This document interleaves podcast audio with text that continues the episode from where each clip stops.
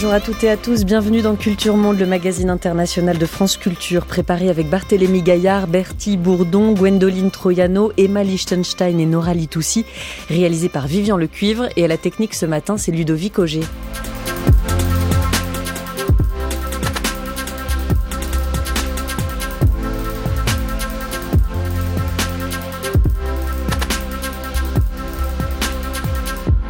C'est le deuxième volet de notre série consacrée aux fêtes populaires et à leurs enjeux politiques. Nous avons parlé hier du carnaval de Rio et du rôle des écoles de samba dans la construction d'un récit national et d'un contre-récit par ailleurs. Euh, on évoquera demain les tensions raciales au carnaval Black Indians de la Nouvelle-Orléans. Aujourd'hui, le Mexique, où les fêtes populaires mettent en scène les identités autochtones. Du jour des morts à la Guelaguetza, la fabrique du folklore.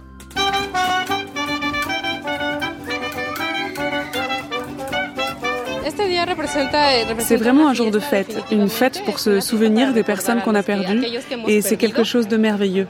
C'est une fête pleine de couleurs, avec beaucoup de joie.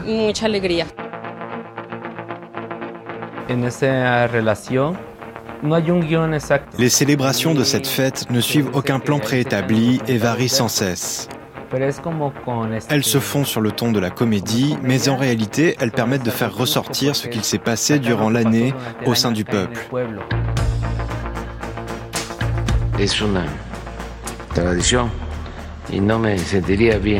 La fête des morts est une tradition essentielle pour nous. Je ne la raterai pour rien au monde.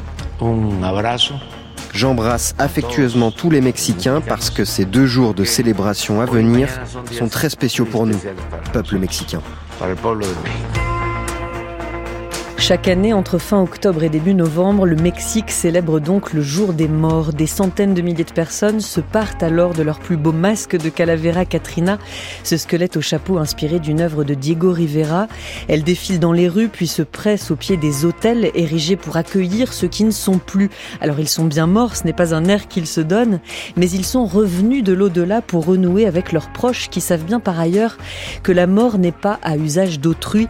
Un jour, ce sont eux qui reviennent le jour des morts est devenu un symbole de l'identité mexicaine, mais aussi un argument touristique. 4 millions de visiteurs étrangers viennent chaque jour assister au jour des morts et s'émerveiller de ce que perdure ce qui apparaît comme un rituel autochtone immuable et sans nécessairement relever la contradiction qu'il y a à tant respecter la mort mais à laisser impunie la majorité des crimes et des morts violentes que la guerre de la drogue notamment provoque chaque semaine au Mexique. Que ce soit pour le jour des morts ou la Guelaguetza, la plus grande fêtes autochtones d'Amérique, les peuples mexicains essayent de se réapproprier leurs fêtes et leurs cérémonies, loin du folklore mais de façon plus politique. De ces deux fêtes, nous allons parler l'une après l'autre, d'abord du jour des morts, avec vous Magali Demanget, bonjour. Bonjour Julie Gacon. Et bienvenue, merci à vous d'être avec nous. Vous êtes maîtresse de conférence en ethnologie à l'université Paul Valéry Montpellier 3. Vous avez écrit euh, euh, la, la, double présence des disparus, fête des morts et action plurielle pour la mémoire des victimes euh, en novembre dernier. Vous êtes en duplex depuis Montpellier, les studios de France Bleu Héros. Nous évoquerons ensuite la Guelaguetza avec vous Julie Mettet. Bonjour. Bonjour Julie Gacon. Et merci également d'être avec nous. Vous êtes maîtresse de conférence en anthropologie au Centre d'anthropologie sociale de l'Université de Toulouse Jean Jaurès et vous êtes en duplex depuis les, les studios de France Bleu Occitanie. Alors d'abord ce jour des morts, Magali de Manget, est-ce qu'il y a d'abord au Mexique une fête des morts ou autant de fêtes des morts qu'il y a d'États, de territoires et de peuples au Mexique? Alors oui, euh, vous avez mis des extraits au début de, de personnes qui parlaient de la fête des morts de Mexicains. Euh, cette fête des morts, il y a une image euh, euh, qui est montrée du Mexique comme étant le pays de la fête perpétuelle. Il y a tout un tas de clichés qui tournent autour de cette fête des morts. Et en même temps, effectivement, cela renvoie à des pratiques extrêmement diversifiées qui ne sont pas que touristiques, mais qui sont aussi très touristiques dans la mesure où il y a au Mexique un tourisme aussi interne. Les Mexicains se déplacent beaucoup pour la fête des morts. Il n'y a pas que le tourisme étranger. Hein. Il y a 4 millions de visiteurs à peu près, mais il y a aussi beaucoup de déplacements déplacement intérieur au Mexique.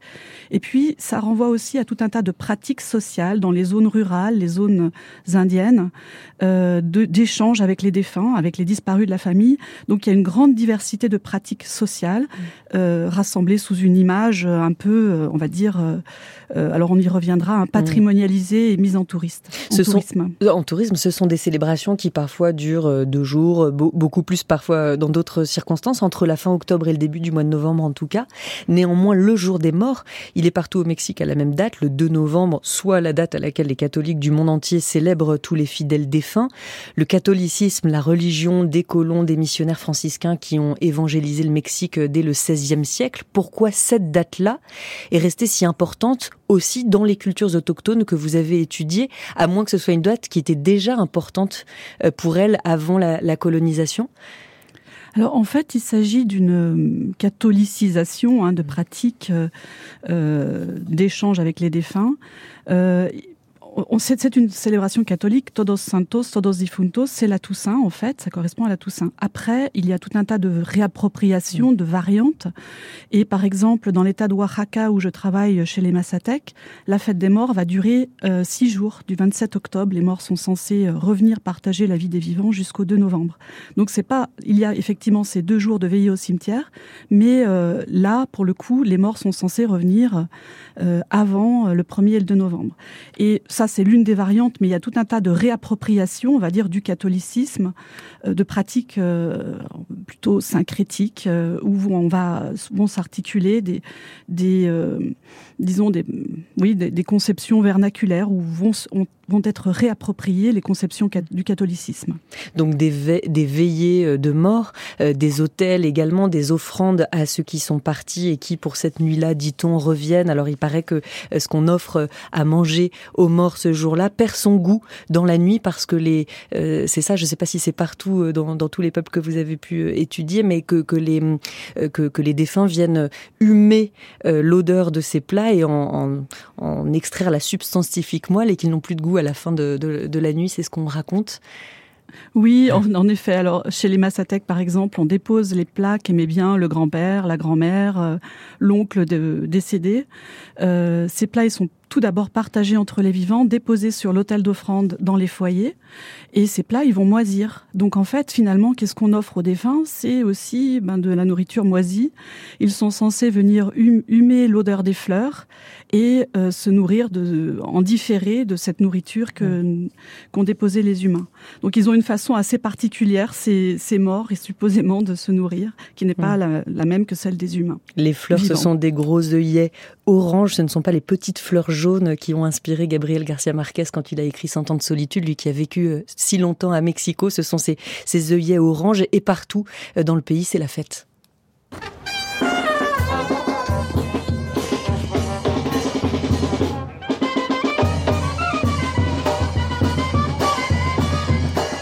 Alors un défilé de rue dans la ville d'Ouaraka, il y a aussi ces célébrations dans les montagnes de, l'état d'Ouaraka que vous connaissez bien, les montagnes qui sont au nord de cet état d'Ouaraka. Quelles morts sont honorées, Magali de Manget Est-ce que ce sont euh, celles et ceux qui ont disparu récemment? Est-ce qu'ils le sont au même titre que ceux qui sont morts depuis très longtemps? Euh, Il y a vraiment une, comment dire, une vénération des morts, des morts oubliés, des anciens. Euh, donc de morts anonymes finalement, qui font partie d'un collectif de, défunts anonymes. Et simultanément à ces morts anonymes, à ce collectif des, anciens, dans les, alors dans les montagnes de Oaxaca, je précise que moi je travaille dans la Sierra Mazateca mhm. et donc euh, qu'il y a une langue, le Mazatec, et que euh, ces anciens sont désignés donc en langue Mazatec comme les Chotachinga. Et ça, c'est le collectif des morts anonymes. Après, il y a les défunts de la famille, de chaque famille. Chaque famille va euh, se rappeler euh, les défunts connus. Mais on peut dire qu'on n'est pas ici face à une sorte de culte de l'ancestralité, mais plutôt à un culte de mort euh, dont la mémoire n'excède pas deux à trois générations. Donc, en fait, finalement, on est face à des pratiques d'oubli dans les dans les façons d'échanger avec les défunts de, la, famille, d'oubli assez rapide je pourrais y revenir éventuellement. Oui, euh, oublié assez rapide parce que euh, donc on, célèbre quand même beaucoup ceux qui sont morts euh, dans les années qui précèdent la fête des morts cette année-là et notamment et c'est à ça que je voulais aussi vous, vous en faire venir Magali de Manget, c'est aussi parfois la fête des morts aujourd'hui l'occasion de dénoncer la guerre de la drogue qui fait des ravages aussi dans la Sierra Mazatec que que vous connaissez bien. Quel cartel d'ailleurs ou est ou quels cartels sont présents dans cet état de, de Oaxaca au sud du Mexique juste avant l'état du Chiapas puis le Guatemala. Euh, ce sont des, euh, c'est un État qui a été longtemps sous la coupe des Tsetas. Aujourd'hui, qui est là pour, euh, pour contrôler les routes de la drogue?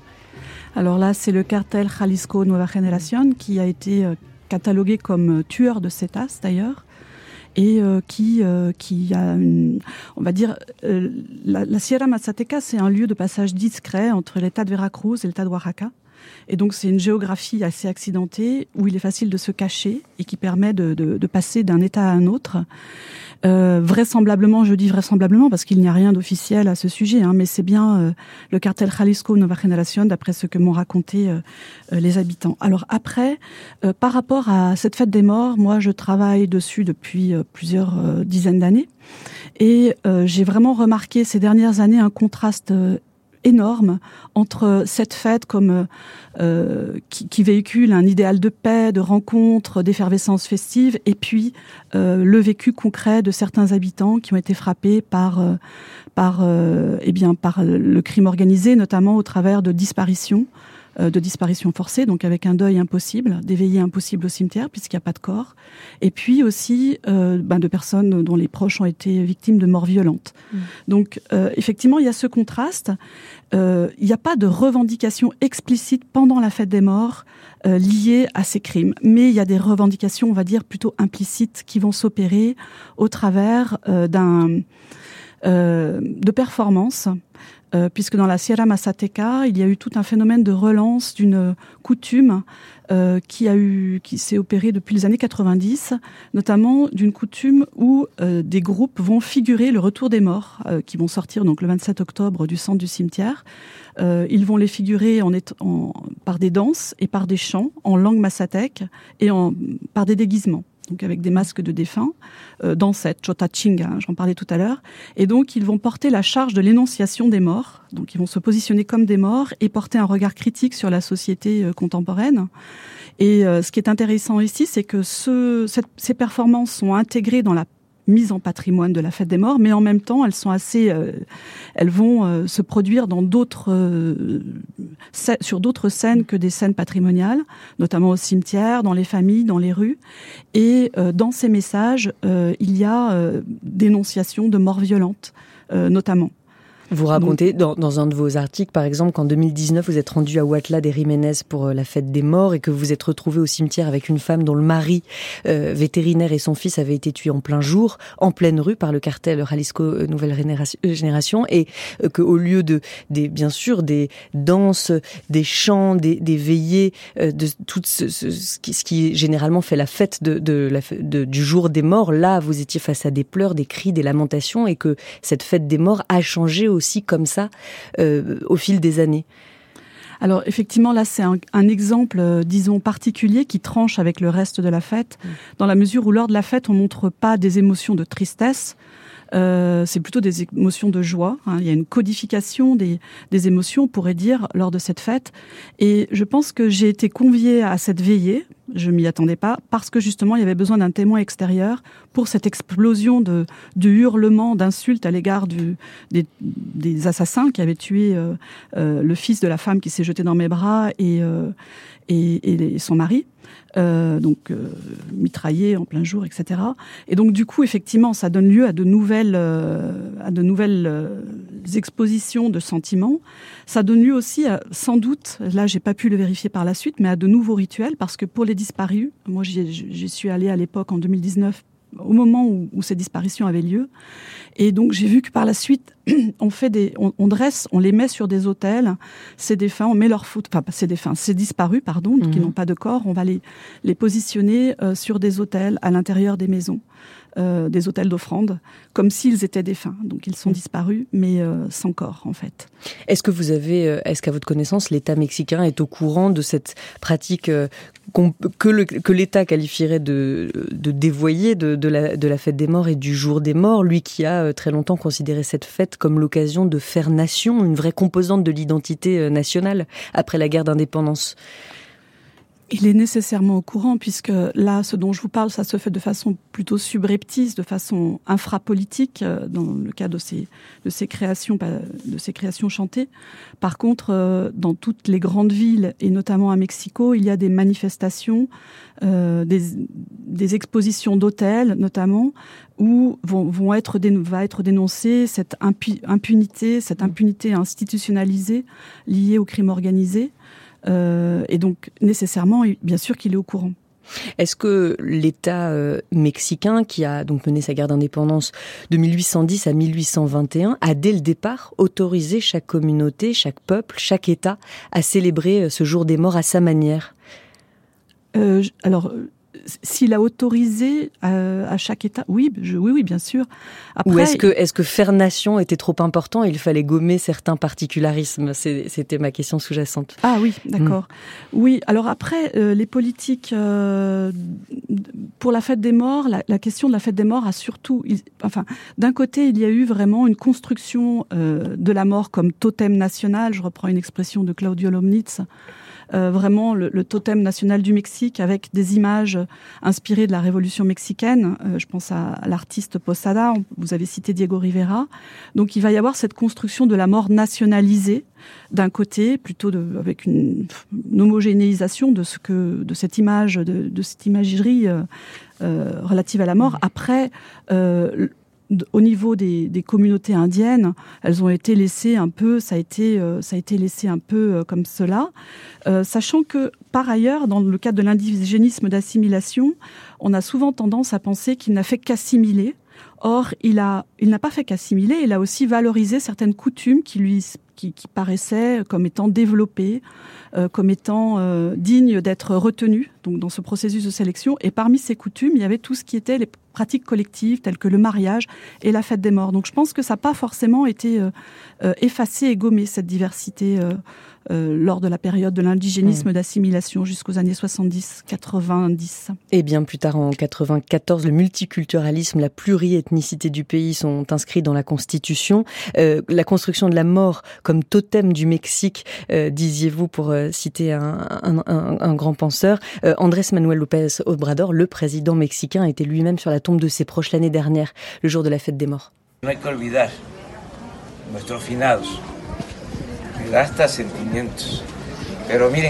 Nous ne devons pas oublier nos défunts ou même nos sentiments.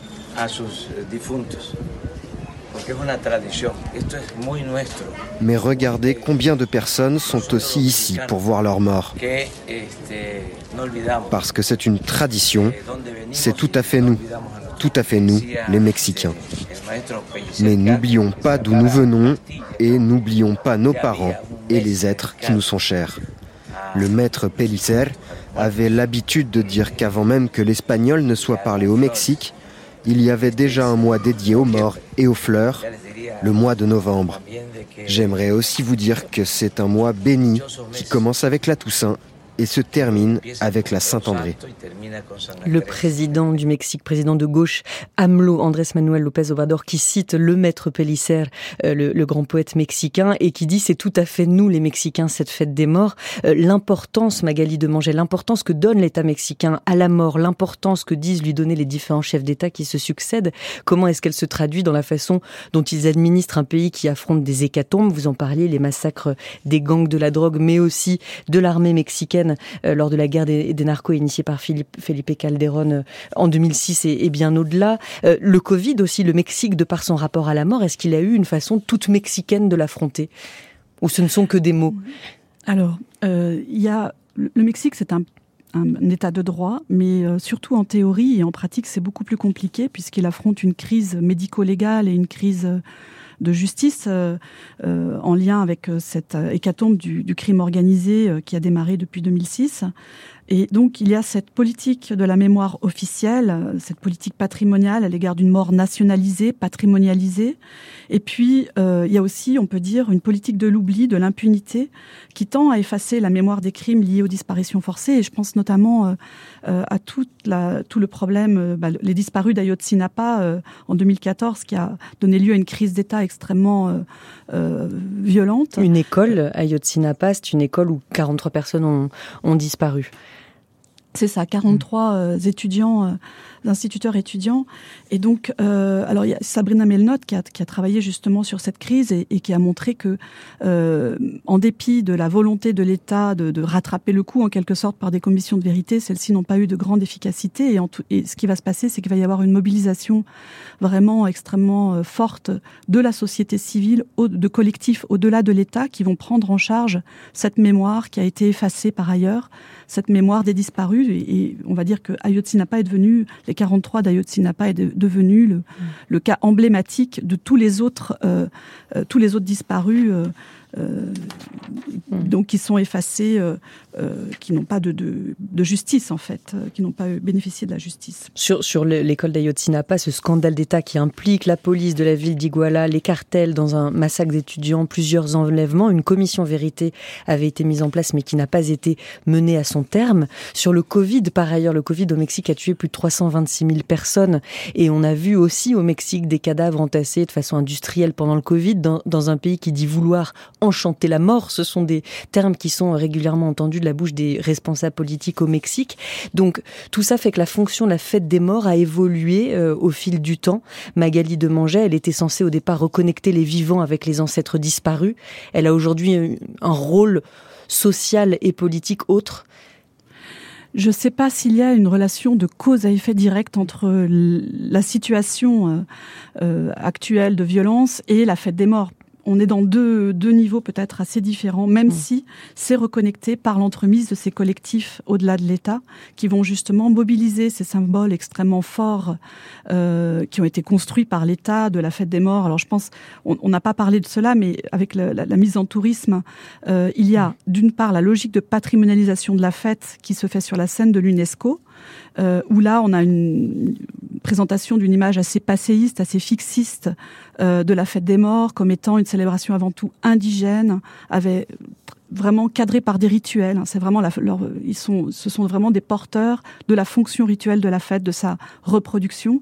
Et puis par ailleurs, il y a aussi euh, euh cette mise en scène des Katrina qui va passer notamment à Mexico par le festival, par le défilé James Bond euh, qui à la suite du film. Du film, euh, voilà, dont on parlera tout, à, l'heure dans, dans, le focus avec Charles Edouard de Surromain, parce qu'il y a plusieurs ah, films, que ce soit le film d'animation Coco produit par Pixar ou euh, le James Bond. Euh, le titre du film va me revenir, mais en tout cas, il y a plusieurs euh, films qui ont été tournés au Mexique et à chaque fois, l'État s'en est comme l'État mexicain s'en est parfois mêlé ou de toute façon, il est intéressant de parler des représentations que ça véhicule. Donc une fête des morts qui attire chaque année 4 millions de touristes, dont cette touriste britannique.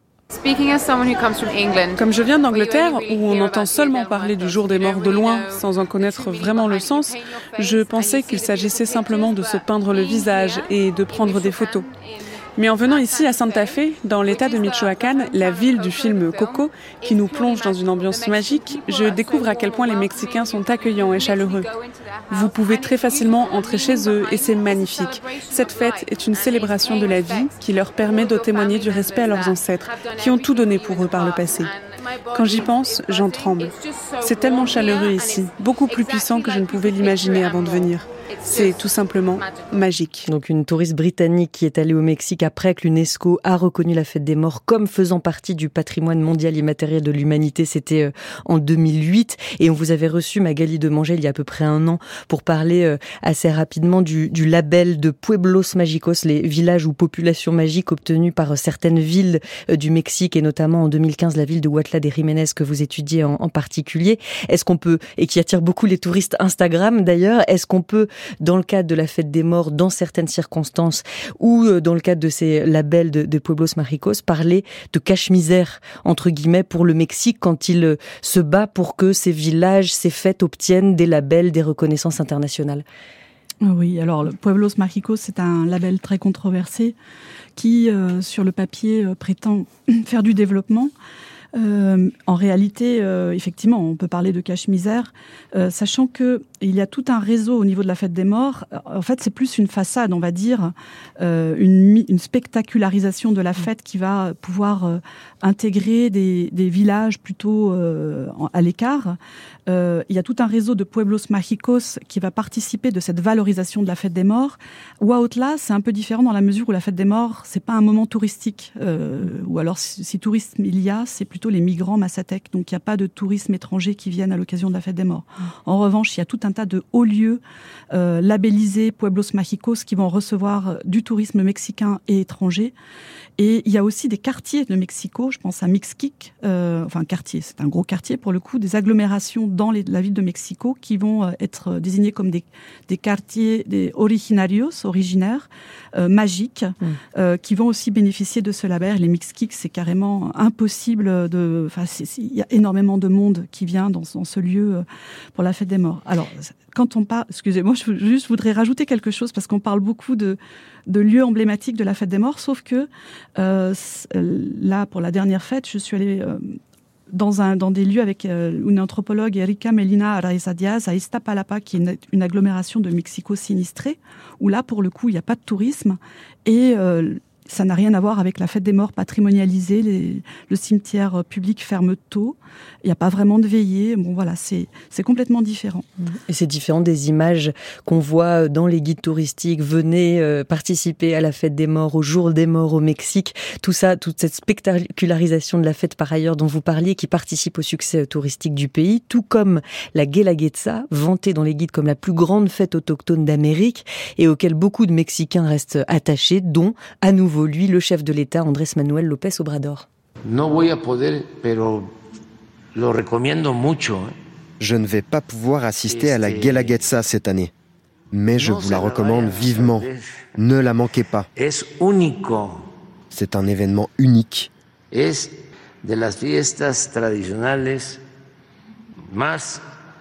L'une des fêtes traditionnelles les plus authentiques, avec le plus d'art, de más autenticidad, d'authenticité sí, esplendor. et de splendeur. Es extraordinario. Entonces, este, C'est extraordinaire ce qui a été fait. Allez à Oaxaca, à Oaxaca assister à ça. Et encore une déferlante de couleurs, des jeunes femmes nattées qui portent sur leur tête des paniers en osier remplis de fleurs dont on ne peut pas vraiment distinguer sur les images s'il s'agit de vraies fleurs ou des fleurs en papier crépon. Il y a des bandas, des groupes de musique. Alors vous restez avec nous Magali Demanget. Bonjour Julie Mettet. Bonjour. Rebonjour et merci à nouveau d'être avec nous. Je rappelle que vous êtes maîtresse de conférences en anthropologie au Centre d'anthropologie sociale de l'Université Toulouse Jean Jaurès. Qui était le gouverneur de l'État d'Ouaraka dans les années 30 Pourquoi est-ce qu'il a eu cette idée de cette fête de la Guelaguetza et qui veut dire recevoir en zapotèque, une des langues autochtones alors, on dit plutôt donner et recevoir. Donner et recevoir. Ça viendrait du, du. Et donc, effectivement, alors on, est, on a essayé de retracer les origines de, de cette fête et on l'a fait remonter euh, aux années 30. En 1932, un gouverneur euh, a souhaité euh, célébrer l'anniversaire des 400 ans de la fondation de la ville de Oaxaca. Euh, et du coup, il a décidé de réunir, dans le cadre d'un beau grand spectacle, des représentants euh, des différentes régions de l'État, des représentants autochtones. Et c'est là euh, le, un petit peu l'origine de cette grande fête. Mais elle ne s'est stabilisée qu'à partir des années 1950, avec l'essor touristique régional, national, et ces festivités de la Guelaguetza ont progressivement adopté, avec sous l'impulsion d'élus, d'entrepreneurs locaux, une forme qui va se stabiliser et le nom de Gelagetsa euh, va être donné euh, à, ces, euh, à ces festivités. Et depuis, elle ces festivités sont organisées chaque année par le gouvernement local à la mi-juillet. L'idée, c'est de donner à voir la diversité des cultures autochtones de la région, de leur euh, accorder un espace de, de représentation au sein de la capitale de, de l'État.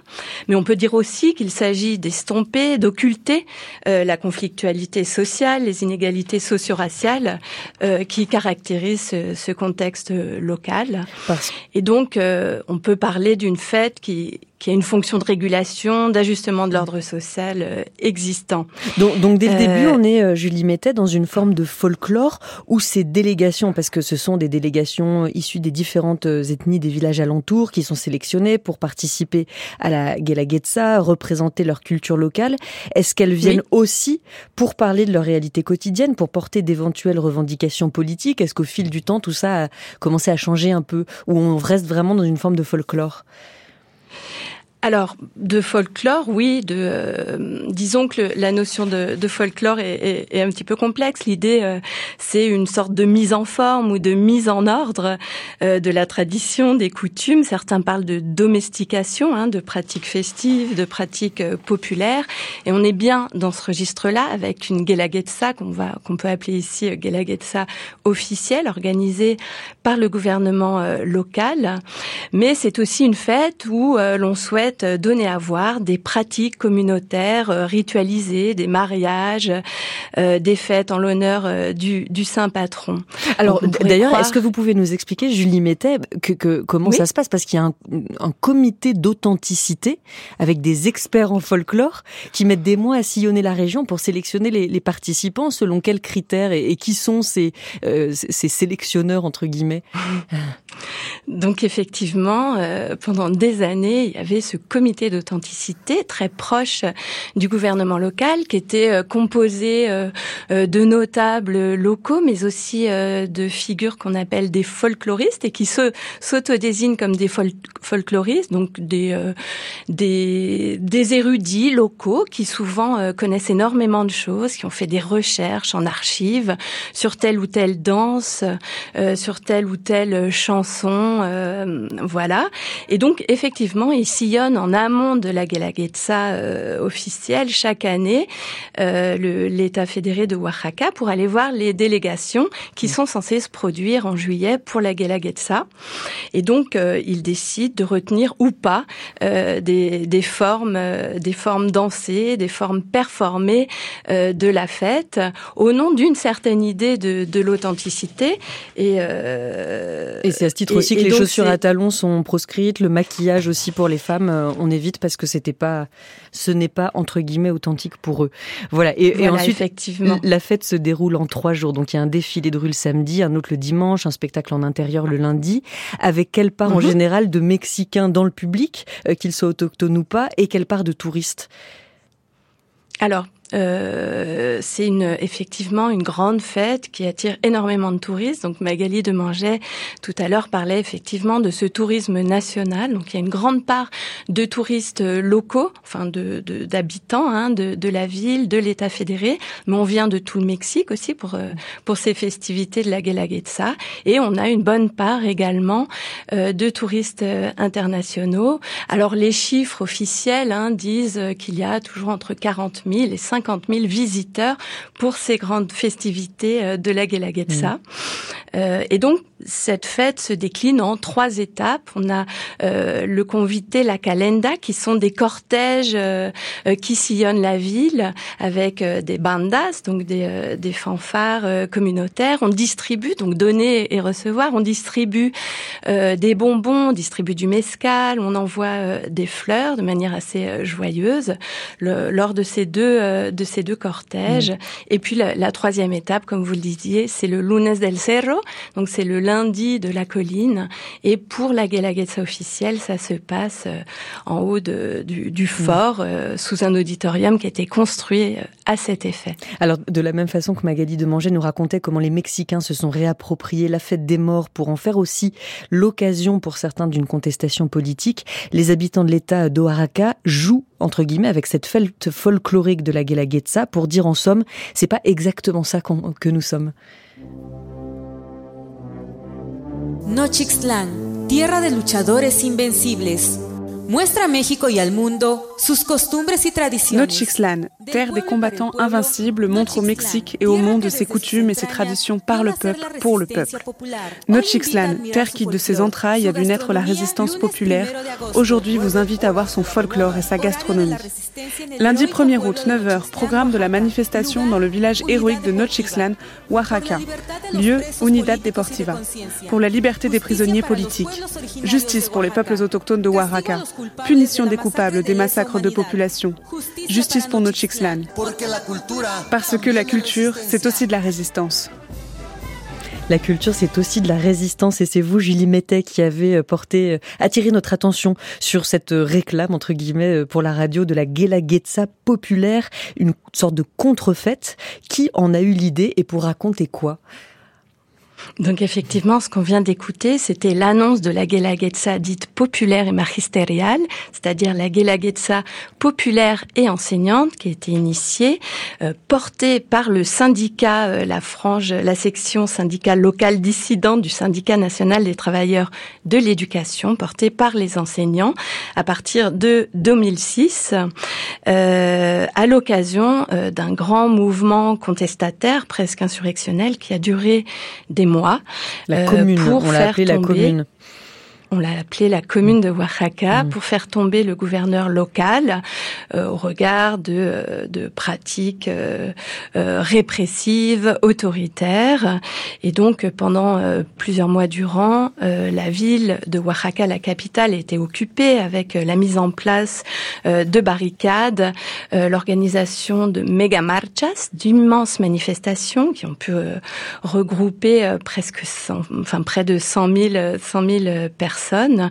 Et donc, en 2006, pendant ce- ce- cet épisode insurrectionnel, le syndicat enseignant et l'APO, l'Assemblée populaire des peuples de Oaxaca, une organisation réticulaire hein, qui, qui rassemblait de nombreuses organisations et habitants euh, de Oaxaca, ont souhaité se réapproprier euh, la fête confisquée par le pouvoir euh, politique local en lançant la Guelaguetza euh, populaire et enseignante. Et une fête, comme le disait, euh, par le peuple et pour le peuple, comme on l'entend euh, Mhm. sur Radio Plankton, qui est la radio, qui est l'organe du syndicat, euh, du syndicat enseignant à Local. l'échelle locale. Et, et ce syndicat a eu l'autorisation et a toujours l'autorisation chaque année de défiler dans les rues de la ville d'Ouaraka Ce syndicat euh, est euh, dans un rapport très complexe hein, avec euh, le, le pouvoir euh, local, un rapport par souvent frontal. Il se trouve que ce syndicat a une capacité de, de mobilisation et de blocage de, de l'ensemble du territoire de l'État fédéré de Oaxaca très très importante. Et du coup, on est dans- dans de successifs bras de fer entre le syndicat enseignant et le pouvoir politique local. Euh, et d'ailleurs, chaque année, à partir du mois de mai, les enseignants occupent, dans le cadre d'un planton, d'une occupation, la- le Zocalo de, la capitale de, l'État fédéré, de Oaxaca, pour obtenir euh, satisfaction euh, dans le cadre de ces revendications pour les conditions de, travail des enseignants, etc. Et se retirent chaque année après obtenu, avoir obtenu satisfaction ou en partie pour laisser place aux festivités de la Guelaguetza officielle et populaire. Donc ce ne sont pas tellement deux mondes imperméables totalement l'un à l'autre. Il y a des échanges entre ces, euh, ceux qui assistent à la Guelaguetza et ceux qui euh, assistent et mènent la Guelaguetza populaire. En 2016, Bien il y avait une édition spéciale. Ils avaient mis en scène la répression sanglante d'une manifestation enseignante qui s'était tenue quelques semaines auparavant, qui avait fait 11 morts et 165 blessés. Donc c'est là aussi qu'on peut trouver des points communs entre la Guelaguetza et la fête des morts ou le jour des morts dans cette, euh, dans cette envie, ce besoin euh, les participants aussi de dire n'oubliez pas, n'oubliez pas nos morts. Ne- Ces fêtes folkloriques ne doivent pas être que du folklore, même si euh, Julie Mettet, vous avez mis beaucoup de précautions dans l'utilisation de ce terme de, folklore. Donc le jour des morts et la Guelaguetza, des manifestations qui sont à la fois une célébration de la diversité ethnoculturelle mexicaine, un ciment d'unité nationale, et peut-être un tout petit mot l'une et l'autre sur cette occasion aussi qu'ont les membres des communautés indigènes dans ces deux occasions de s'exprimer dans l'espace public, ce qui est pas toujours, euh, ce qui est assez rare en fait euh, au Mexique. Peut-être Magali de Manger, Julie Mettet, rapidement un, échange. Alors sur euh, l'expression, euh, moi je pourrais parler du point de vue de Huautla et de la Sierra Mazateca. Huautla, c'est un chef-lieu de municipio qui participe, qui a une délégation à la Guelaguetza, donc de la capitale, et où il y a aussi des instituteurs mobilisés, qui ont été très mobilisés dans les événements de 2006 et post-2006, et où les éléments de la Guelaguetza sont récupérés, je pense à la Calanda, pour la fête des morts, où justement là il y a une porosité justement entre ces symboles initialement du pris au pouvoir et qui sont détournés de leur fonction initiale pour, pour des emplois Et vous, Julie Mettet, dans ce que vous avez pu observer qui concerne la Guelaguetza, est-ce que c'est une occasion pour les personnes qui, pour certaines, ne parlent pas espagnol d'ailleurs, euh, de s'exprimer dans l'espace public? Donc effectivement, euh, et notamment depuis euh, quelques années, sur les scènes de la Guelaguetza euh, populaire et enseignante, on voit de plus en plus des, des personnes, des figures qu'on n'a pas l'habitude de voir dans l'espace public local et national. Et par exemple, ce sont des femmes, des personnes âgées et des enfants, dont certains s'expriment en zapotèque, mmh. en mixtèque, en miré, donc dans, dans leur langue. et on voit aussi des euh, dans les cortèges hein, de la calenda du conduité euh, des délégations qui euh, ne seraient pas forcément retenues dans le cadre de la Guelaguetza mm. officielle, qui sont aussi des, des, des expressions culturelles et politiques que qu'on ne voyait pas auparavant. Alors la chanson que nous allons écouter est en espagnol, elle n'est pas dans une de ces langues, c'est Angela Aguilar, une chanteuse américano-mexicaine qui chante La Llorona, la femme qui pleure. C'est une chanson que l'on peut qualifier de folklorique mexicaine.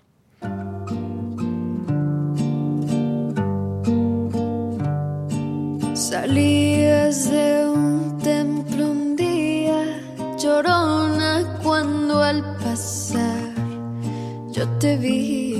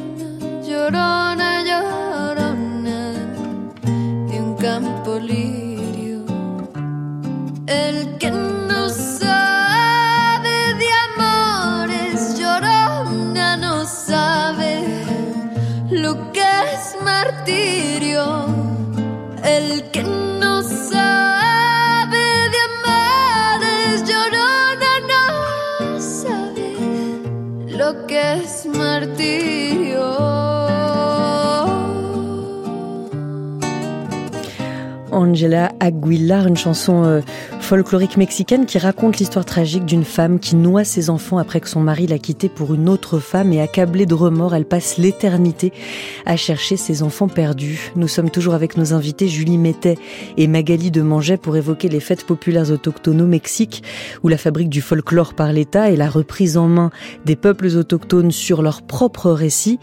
Et parfois Hollywood s'en mêle. France Culture, Culture Monde, Julie Gacon. Dia de los Muertos a commencé. Ce soir, on reste en famille. Tes ancêtres seront toujours là pour te guider.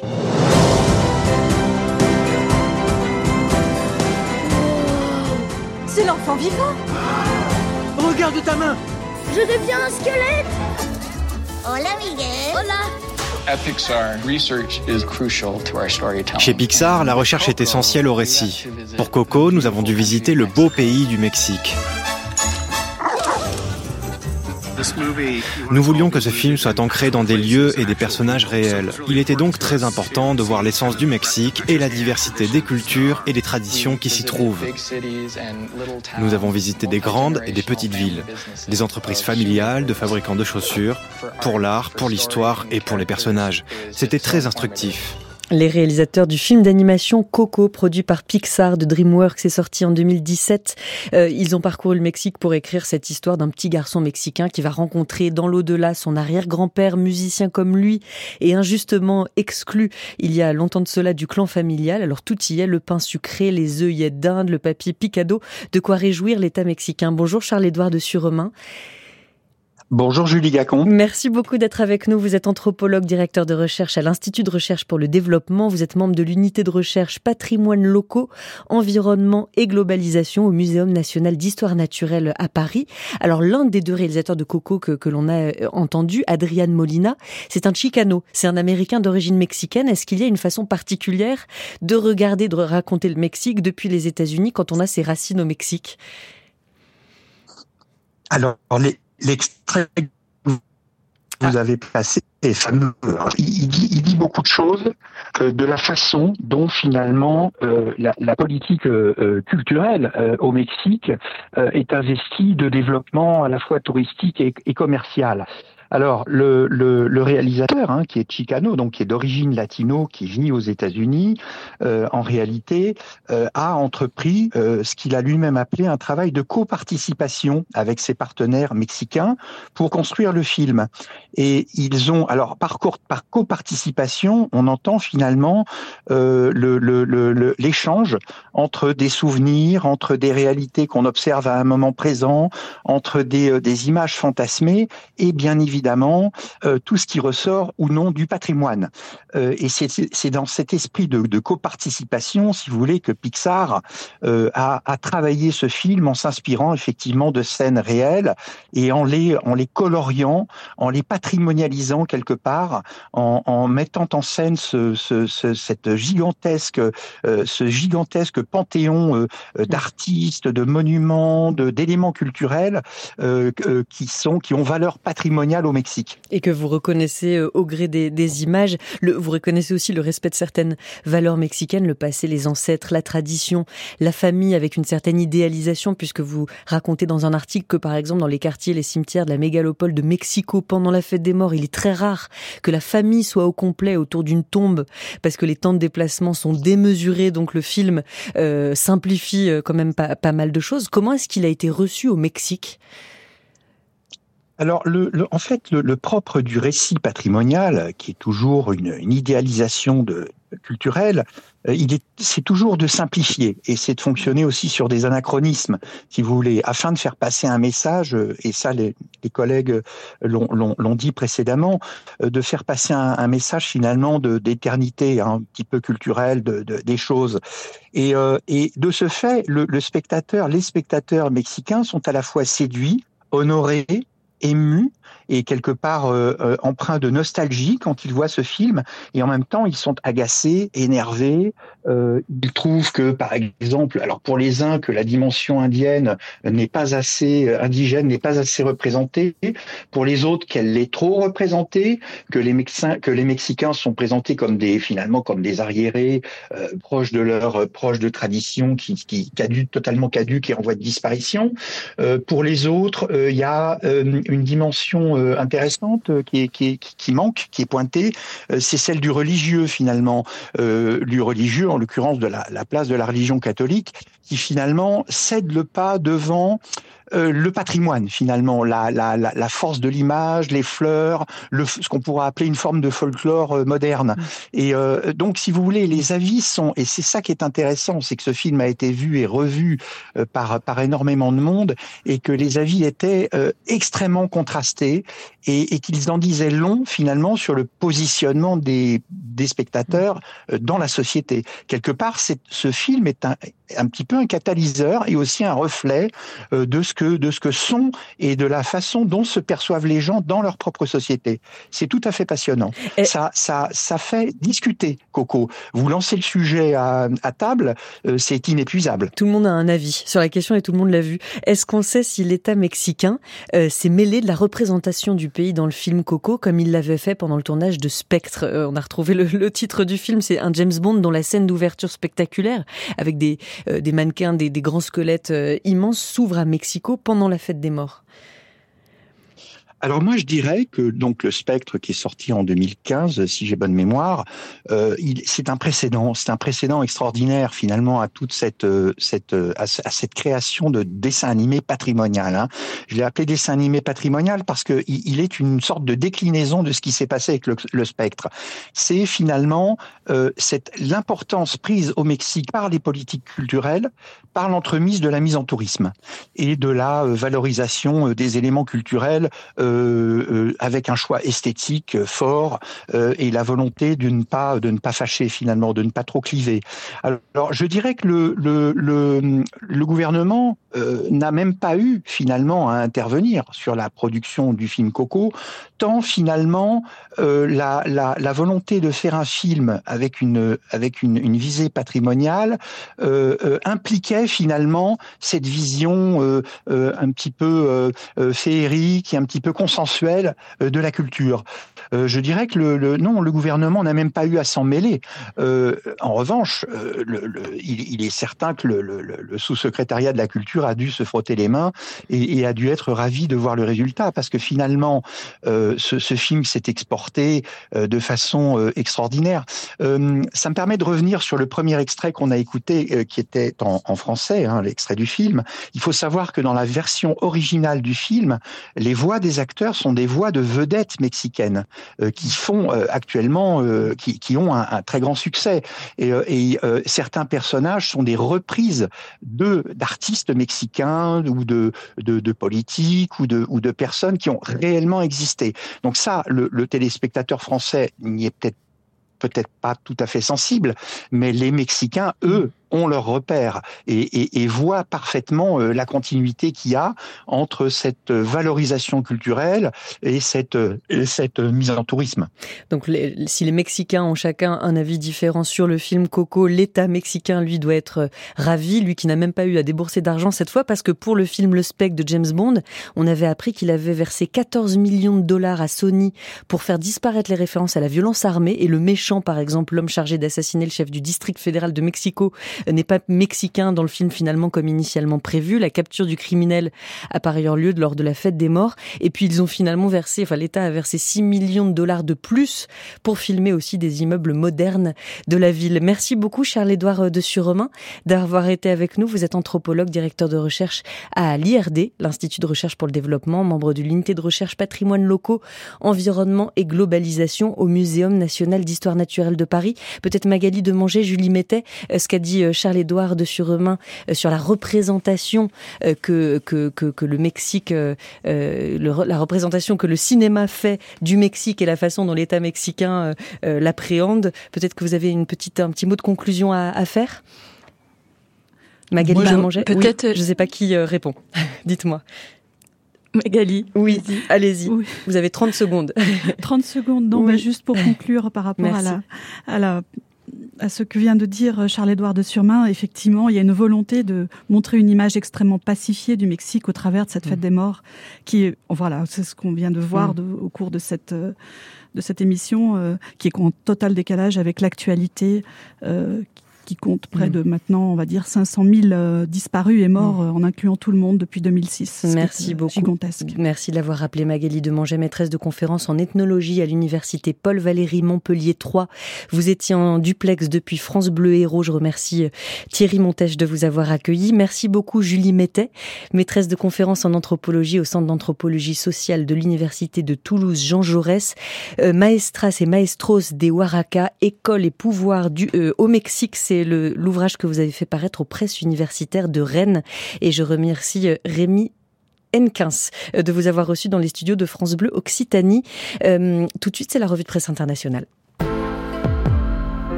avec aujourd'hui Nicole Ninoc Louis, pardon, aux États-Unis, Ninoc Louis. L'OTAN et l'aide à l'Ukraine mettent au jour les divisions républicaines et l'influence de Donald Trump. La Chambre des représentants n'examinera pas en l'état une nouvelle aide de 60 milliards de dollars à Kiev en l'absence d'avancées sur le dossier de la lutte contre l'immigration illégale. C'est ce qu'a annoncé la nuit dernière le chef des élus républicains fidèles de Donald Trump. Il y a bien des divisions au sein du parti. Elles pourraient même s'afficher au grand jour cette semaine au Sénat, prévoit le New York Times. Les élus y sont partagés entre soutien à l'Ukraine et soutien à Donald Trump. Encore lui, un tiers des sénateurs du Grand Old Party pourrait voter l'aide à Kiev, selon le comptage du quotidien new-yorkais. Pour autant, pas question de s'opposer ouvertement au candidat à l'investiture, relèvent plusieurs médias, même quand il tient ses propos incendiaires sur l'OTAN. Samedi dernier, Donald Trump raconte une conversation, alors qu'il était toujours président, conversation avec un représentant d'un pays membre de l'Alliance, sans le nommer, un extrait relayé par la BBC. If we don't pay and we're attacked by Russia, will you protect us? I said, You didn't pay? You're delinquent? He said, Yes, let's say that happened. Si nous ne payons pas et que nous sommes attaqués par la Russie, aurait dit ce chef d'État, nous protégeriez-vous J'ai répondu non. En fait, j'encouragerais même la Russie à faire de vous ce qu'elle veut. Vous devez payer. Ce ne sont pas des paroles en l'air, affirme l'ancien conseiller sécurité de Donald Trump à CNN. S'il est élu, l'OTAN serait en réel danger. Mais peu d'élus républicains de pointe dénoncent ces propos, note AP News, une absence de réaction révélatrice de la mainmise de Donald Trump sur le parti. À quelques mois de l'élection présidentielle, avance l'agence de presse. Une position sévèrement critiquée par ailleurs par le Wall Street Journal. Nous ne sommes plus en 2020, écrit le quotidien. La Russie a depuis envahi l'Ukraine. L'article 5 du traité de l'OTAN engage chaque membre à aider un autre membre s'il était attaqué. La seule fois où il a été invoqué, c'était par la Maison Blanche après le 11 septembre, rappelle le Wall Street Journal. Israël menace d'entrer dans Rafah, Ninoch Louis et la pression internationale s'intensifie pour une trêve. Un accord serait en discussion, a avancé cette nuit Joe Biden. Les États-Unis veulent éviter une offensive israélienne sur cette ville du sud surpeuplée. Un million et demi de Gazaouis y ont trouvé refuge ces dernières semaines. Les voisins d'Israël, Jordanie et Égypte poussent eux aussi en faveur d'une trêve. Le Caire craint en effet que l'objectif réel de l'offensive à Rafah soit de forcer les Gazaouis à franchir la frontière du Sinaï, écrit Lorient le jour. Un afflux de population difficile à gérer. Pour contraindre Israël à un cessez-le-feu, L'Égypte met donc les accords de Camp David dans la balance, relate Associated Press. Le Caire serait prêt à les suspendre avec le risque de se retrouver entraîné dans le conflit, prévient l'agence de presse américaine. Mais cet assaut est-il vraiment imminent? Arrête en doute. Cette opération mobilisera des brigades entières et pourrait durer des semaines, voire des mois, lit-on dans le quotidien israélien. Or, l'armée israélienne n'a jamais eu aussi peu de troupes déployées dans la bande de Gaza depuis trois mois. Rien ne semble avoir été discuté avec l'Égypte. Alors pourquoi ces annonces? Selon Haaretz, elles sont en réalité destinées à la société israélienne, de moins en moins confiante en la capacité de Netanyahou à venir à bout du Hamas. Il souhaite donc faire passer ce message. Je suis déterminé à obtenir une victoire totale et je suis le seul à pouvoir y arriver. Mais si opération il y a, Haaretz, elle n'aura rien à voir avec la volonté du Premier ministre israélien, mais plutôt avec une stratégie établie depuis longtemps par l'armée. Autrement dit, la date et les modalités de l'offensive sur Rafah sont certainement fixées depuis plusieurs semaines. Et vous concluez au Canada où une mère de famille est poursuivie par la justice pour avoir prétendu que ses filles sont inuites. Voilà quelques jours, Karima Manji a reconnu devant les juges avoir menti. Ses deux filles, surnommées les Gill Sisters par la presse canadienne, ne sont pas autochtones, contrairement à ce que toutes les trois prétendaient. En 2016, Karima déclare avoir adopté ses filles nées d'une femme Inuk, enregistrées comme Inuit. Donc, les sœurs Gill ont alors pu toucher près de 160 000 dollars canadiens de bourses diverses pour financer leur éducation, relate Radio-Canada. Seulement voilà, les jeunes femmes âgées aujourd'hui de 25 ans n'ont aucune ascendance autochtone. Karima Manji est bien leur mère biologique. Cette affaire est loin d'être un cas isolé. En décembre dernier, CBC News consacre un documentaire à la chanteuse Buffy St. Mary, très connue au Canada, fervente défenseuse des droits autochtones et elle-même issue d'une Première Nation. Enfin, selon ses dires, car l'enquête journalistique traduite en français par Radio-Canada assure qu'elle est en fait née de parents italiens et qu'elle a menti. En 60 ans de carrière, elle accumule un nombre impressionnant de récompenses réservées aux artistes autochtones. Elle incarne en quelque sorte l'image de la chanteuse amérindienne. Je suis sûre que cette image a propulsé sa carrière et sa visibilité à une époque où s'éveillait la conscience nationale au sort des Autochtones. À chaque révélation de ce genre, les autochtones dénoncent comme ici une appropriation de leur identité, ultime étape du colonialisme pour cette avocate citée par APTN News, principal média autochtone canadien, mais aussi appropriation des aides financières et éducatives mises à leur disposition pour tenter de combler les inégalités abyssales dont les jeunes autochtones du Canada sont victimes. Les deux sœurs Gill, elles, vont finalement échapper aux poursuites judiciaires. Elles assurent avoir tout ignoré de la supercherie mise place par leur mère. Cette dernière sera jugée en juin prochain. Merci beaucoup Ninoc Louis.